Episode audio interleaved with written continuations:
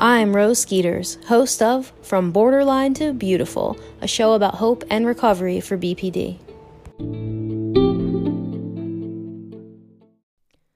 Hello, and welcome to another episode of From Borderline to Beautiful. I'm your host, Rose Skeeters. Today, I wanted to say Happy New Year again and I wanted to jump in and talk about something that has been on my heart lately as I am doing this work with folks and doing these podcasts, recording our video podcasts in the Mighty Network. As I put out content and I hear people's stories, it just inspires me and gives me so much hope to hear some of the real changes that people's made, people have made. I mean, Mimi's recovery story last week was just incredible, wasn't it?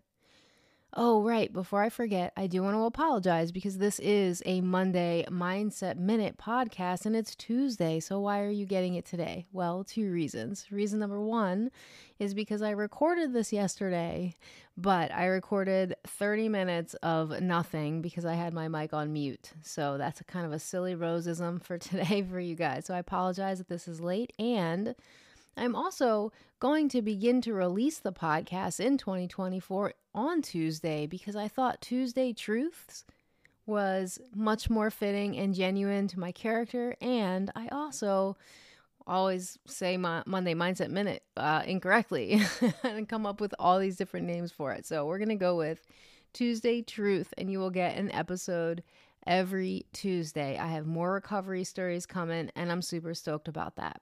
Okay. So, back to what's been on my heart lately. It is incredibly concerning to me how mean I was when I was in my BPD episodes. And it really pains me to see how mean my clients can be in their BPD episodes. One of the reasons for that is that if you're out there and you have BPD, I mean, when you're in the middle of an episode, you don't always intend to be mean. I mean, sometimes that's the case.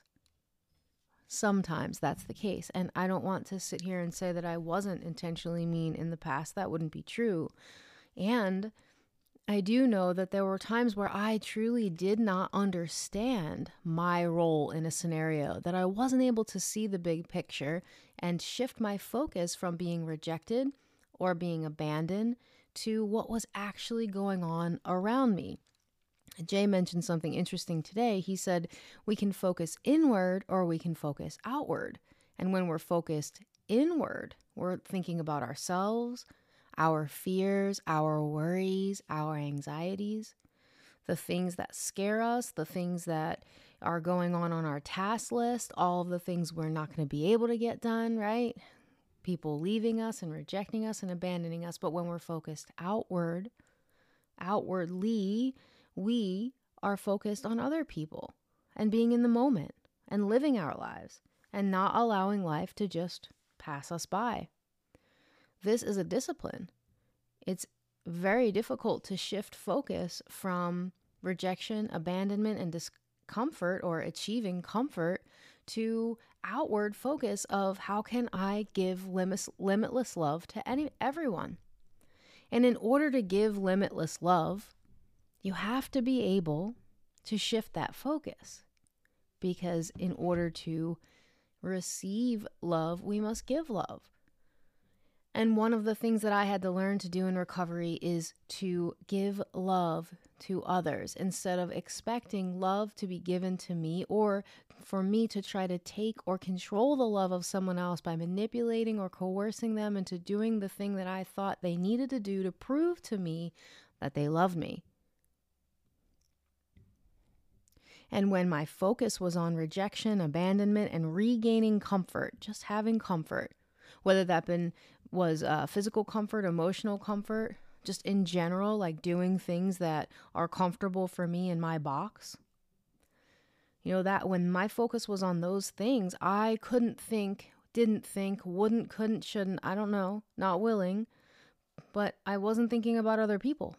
And in that, I was mean right? So, what do I mean by that? How was I mean? Well, I just can recall some times where you know, I'm hanging out with Jay's family, let's just say, and it's a holiday and it, and and we're spending time there. We're on summer vacation and he's chosen to be with me, chosen to take me there, chosen to share his family with me, chosen to show the people that he loves who I am. And I sit down and he walks away. And I'm in this environment. And all of a sudden, because my focus is on me and rejection and abandonment and comfort and inward, I automatically think he's abandoning me. He doesn't love me enough to want to spend time with me. He brings me here and he doesn't want to be with me. Or I also shifted to thinking I might never ever get this again. He doesn't want me to be a part of this, right? And now that seems really valid in the moment. Because in the moment, I re- really believe like, if you love me, you will hold my hand through this event. Because you know I'm socially anxious and you know you need to be here with me. Don't walk away from me. How many people can relate to that? I would see so many hands going up right now, I bet. So relatable whether it be a family gathering or an outing or going to the club or going to uh, the mall or just being in a place where you're anxious you're expecting that other person to give you something and if you're you're you shift your focus from rejection and abandonment then that allows you to love. For me to have honored Jay for me to have loved him with limitless love I could have sat there and thought oh my gosh I'm grateful. I'm so grateful that I'm here with him. And it must have taken him a lot to get me here because he went through what he went through in life and he's building new relationships with his family and he you know is bringing me into that dynamic and that's a lot of work and he's trusting that I'm going to represent our relationship well and he's you know sharing a vulnerable part of himself I want to perform for him I want to be good for him I want him to know that I have his back limitless love abandonment he walked away from me. He doesn't love me. You know, the problem with that is one takes me towards truth, Tuesday truth, right? And one takes me away from truth. Which one takes me away from truth? Well, the abandonment focus takes me away from truth because in order for me to be abandoned if i look at the definition it means i've been deserted he, nobody deserted me he just got up to go and talk to someone in another room that's not deserting deserting me right? Deserting me would be like, you know, my mother drops me off on a doorstep somewhere and, and never comes back and I never hear from her again. I'm sorry to those of you who that's happened to. That's awful. That's deserting. But when I start to live in my fear and I start to focus on not being rejected or abandoned, I am no longer in the moment. You see how quickly that happens? I'm not living my life, I'm window shopping my life. I'm watching my life pass me by in another story about something that I'm scared might happen, that maybe did happen, or maybe it didn't happen and I'm just scared it will happen. But you know, that's a big point of consideration for you in your recovery journey. Very important that you consider, you know, where your focus is because that narrative that I created, it's mean. And I didn't know that then. I mean, a lot of my work has been figuring out like, how, geez, like I'm not the only one who has problems and I'm not the only one who has feelings. And other people who are in my, my life, they deserve reciprocity, right? In order to have a, a relationship with someone, I can't just expect them to feed me. I need to feed them as well. I need to fill their cup, call them and say, hey, how are you doing today? What are you doing today? How's the weather today? And I need to connect with them and show up for them and be present with them. And when they do something that I don't like, I need to remember their history so that I don't attack them. It's very key that I do these things because that's what recovery was made of. That's how you stop splitting on people and having favorite hosts and attaching to people like ticks, right? Because you start to love other people now, when I was in that moment, you couldn't have told me that that wasn't abandonment with Jay in this family situation. Like, this is a real story. This happened, right? Years ago. But unfortunately, I, because I was so focused on ab- uh, abandonment and rejection, I wasn't able to give limitless love. I wasn't able to look and say, hey, how can I honor you? Right. And when he explained that to me, that it's hurtful to him when I said those things, it was like, part of it I heard it, but I wasn't comprehending it and I didn't want to and I didn't understand, right? It was again incomprehensible to me because I was in an emotionally dysregulated moment. But in effect, what that does is that hurts him, it's bullying him. It's not giving love. So at the same time, I'm giving hatred. He's giving love, right? How is it hatred? Well, it really takes a lot of guts and bullying, uh, you know, kind of like a mean spirit to accuse someone of doing something that they're not doing to validate your own irrational story or fear. That's really mean, right? Now, if we go to a park somewhere and he just up and leaves me there and I don't know how to get home, I have no way home, not answering, just shunning me, okay, that's a different story. He deserted me. Let's live in that narrative. You deserted me, and here are the actions that I can see that are objective objective facts that are observable. And those are the things that I want you to focus on so you can see that you actually did desert me. But if I'm in the middle of being with your family, or I'm sitting right with you, or you wanted to spend part of our anniversary with friends, with me to show me variety in our relationship and a good time, I'm not going to tell you that you rejected me and abandoned me because I'm going to shift my focus to you. Because in order for me to give, to receive limitless love, I need to give limitless love. I want to be able to look at someone in, the, their history, in their life, and I want to be able to love them through whatever they're going through. Because if I can do that, then I'm not thinking about abandonment. And the love that I'm going to be able to give to someone is a love that they wouldn't want to leave me because it's a safe love and it's a secure love and it's a love that takes them into consideration. So, that is my challenge to you as you walk through recovery in 2024. Mimi said the thing that drove her recovery is understanding and hearing the truth and then taking action. And so, as we shift from the Monday Mindset Minute into Tuesday Truth, I really want you to think about whether or not you have been open minded to truth and why you haven't.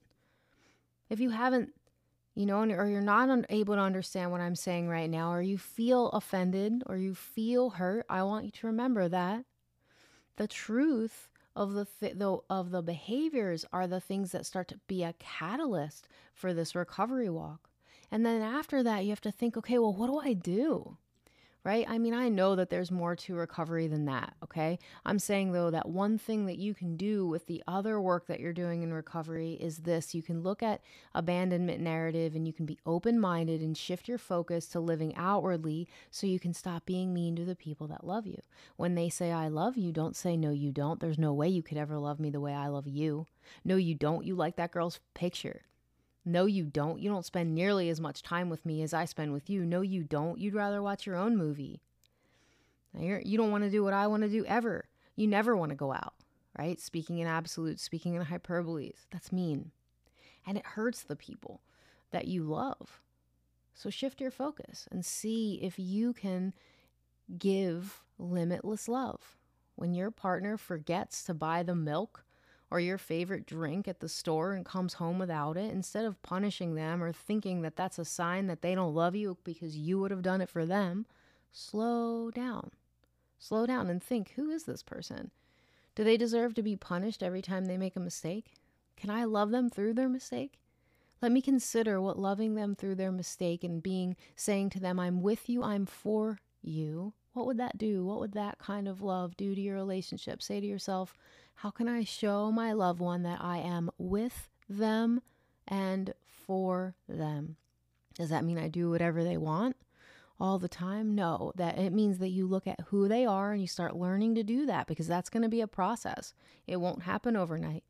Right now you're thinking about you and what you want and you're thinking about not being left and rejected and abandoned and you know how awful things feel.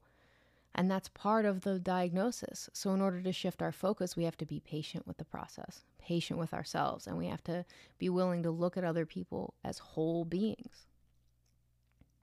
So, love is an action, right? Love isn't just a feeling. It can be, but steady, stable love is an action. In order to receive steady, stable, limitless love, you must give steady, stable, limitless love. So, the first point of consideration in 2024 is whether or not you're willing to embark on a journey where you open your mind.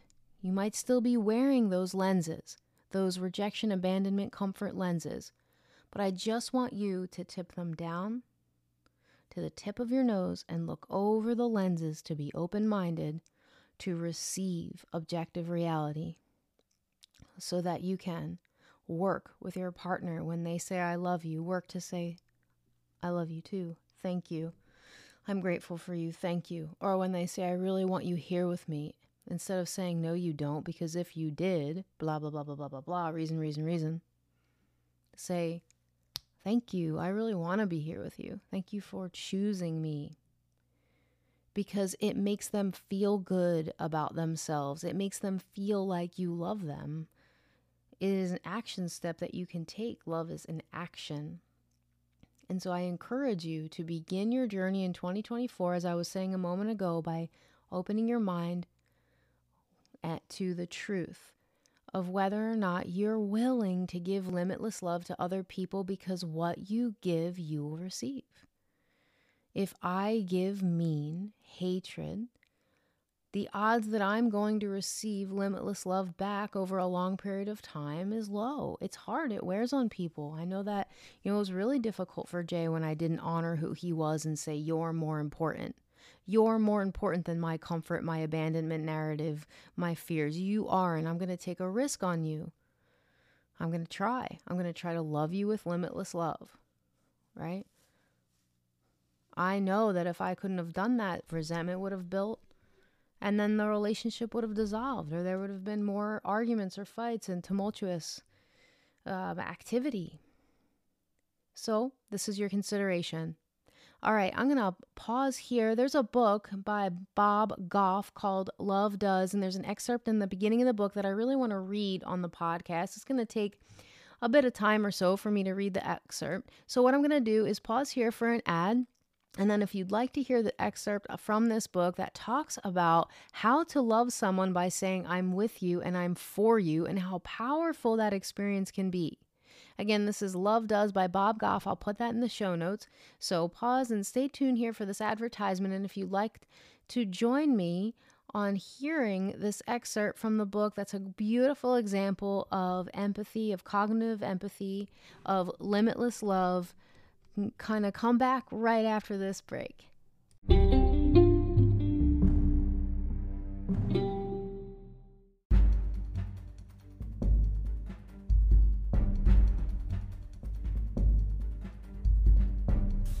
Are you tired of feeling frustrated, resentful, or disconnected from your family, friends, and partner? Thrive, Mind Body LLC Mindset Coaching and Counseling can help you. Visit us on the web at thriveonlinecounseling.com. Again, that's thriveonlinecounseling.com.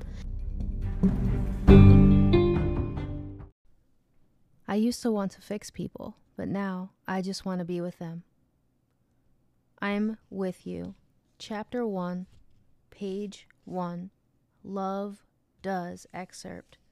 Bob Goff. At the beginning of my junior year, I decided it was time to leave high school and make the move to Yosemite. I had a down vest, two red bandanas, a pair of rock climbing shoes, $75, and a VW bug. What else did I need?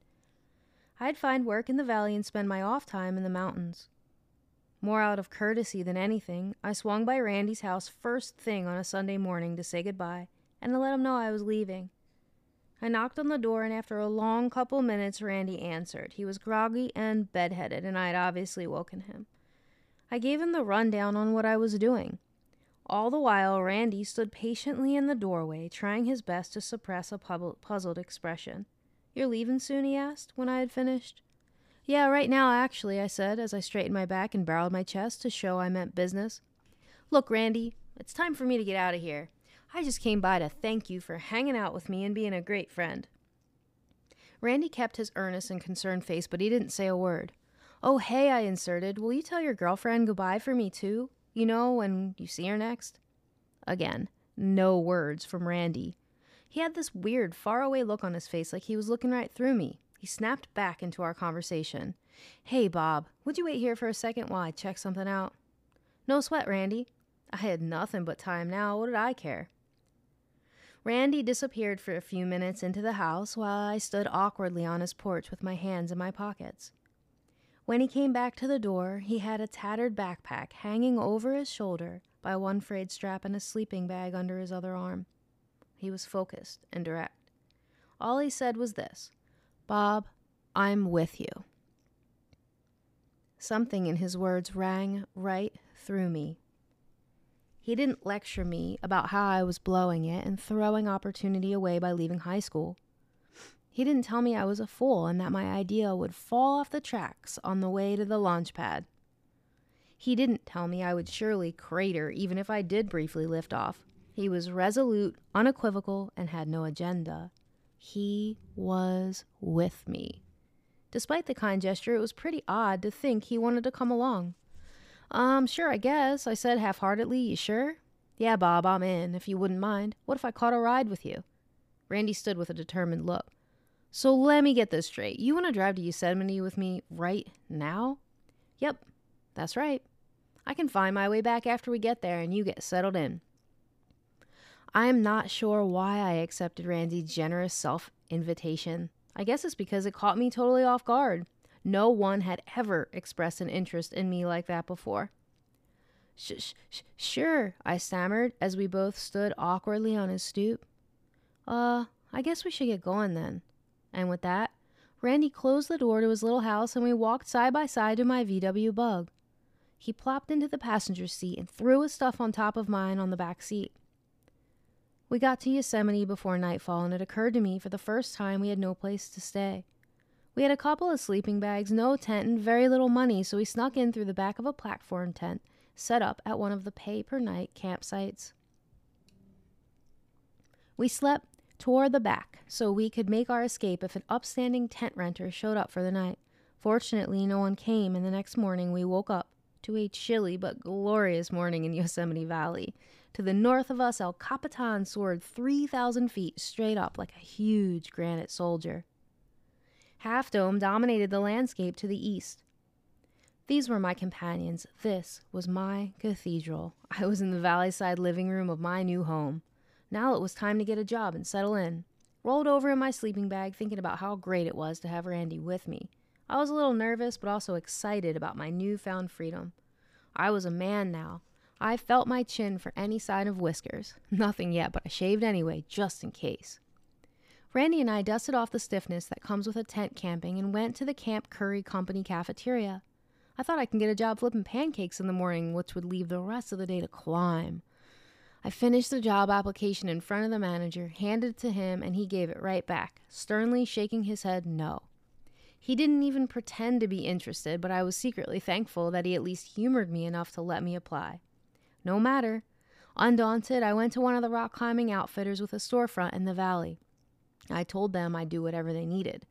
I was sure that where I lacked in experience, I could make up for by what I lacked in maturity or raw intelligence.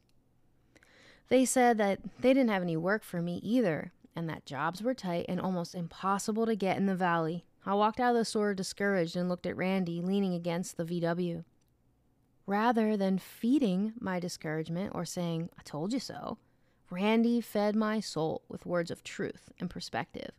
Bob, you can do this thing if you want. You have the stuff it takes to pull it off. These guys don't know what they're missing. Let's try a few more places. And then, just like he had said the day before on his porch, Randy reiterated his, st- his statement Either way, Bob, I'm with you. His words gave me tremendous comfort. I applied at nearly every business in the valley and struck out every time. There were simply no jobs available and no hope of one opening up soon. The evening approached as the sun sank low in the hills. It was one of those sunsets displaying the kinds of vibrant colors that would make a painter's canvas look over ambitious.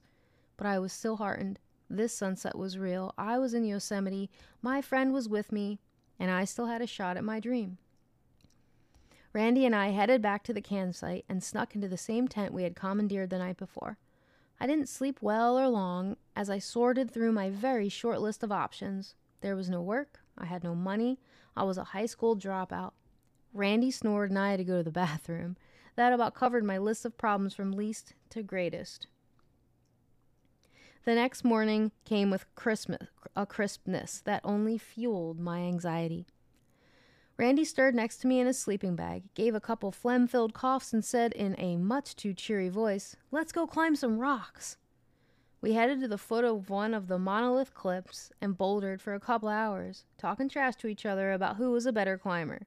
By midday, we headed back to the valley to see if any businesses had miraculously decided to expand their operations overnight. It felt like the shop owners had quietly met somewhere when they learned that I was arriving in the valley and were conspiring against me to dash my dreams. The same rocks I had come to climb were now beginning to look like barricades. I applied at the remaining small storefronts I hadn't tried the day before. Do I even need to waste my breath to tell you what happened?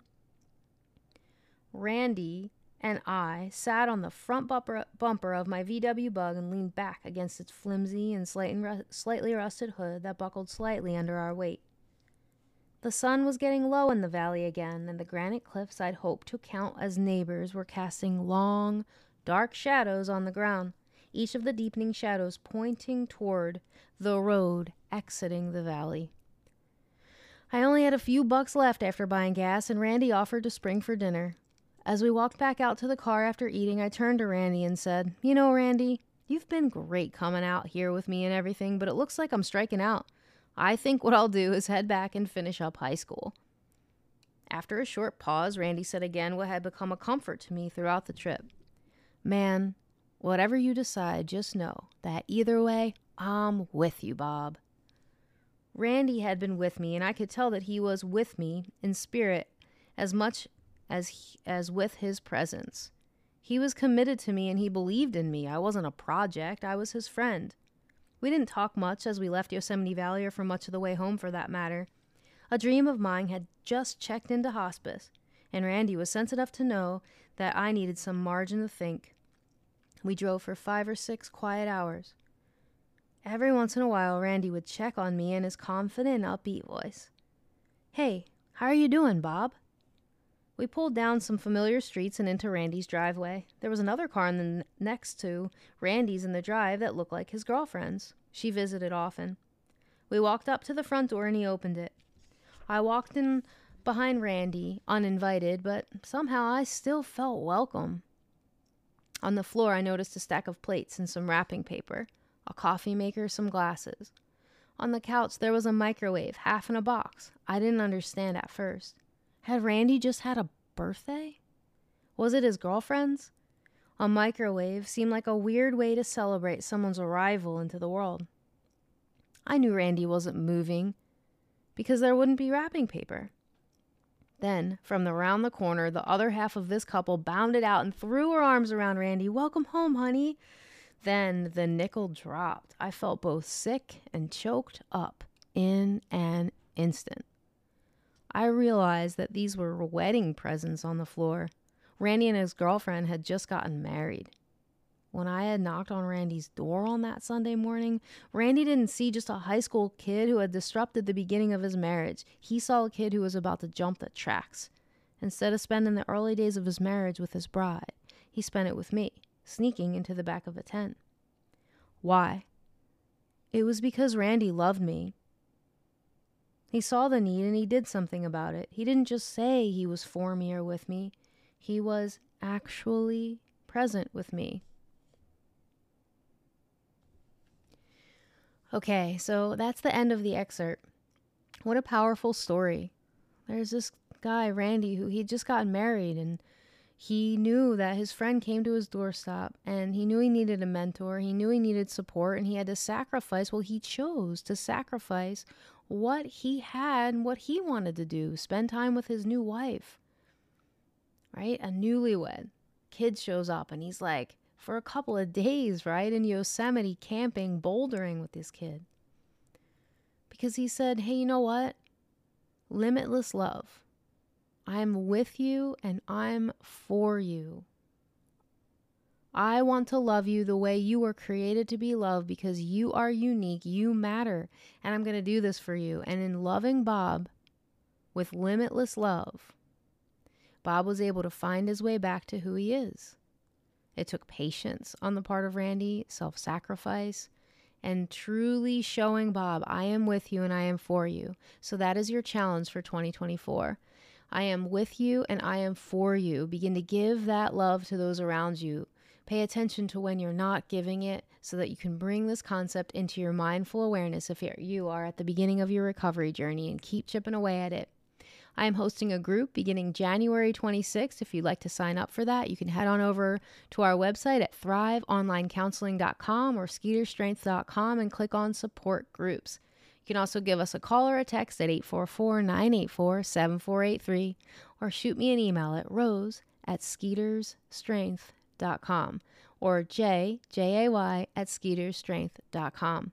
Happy New Year, everybody, until next Tuesday for another Tuesday Truth.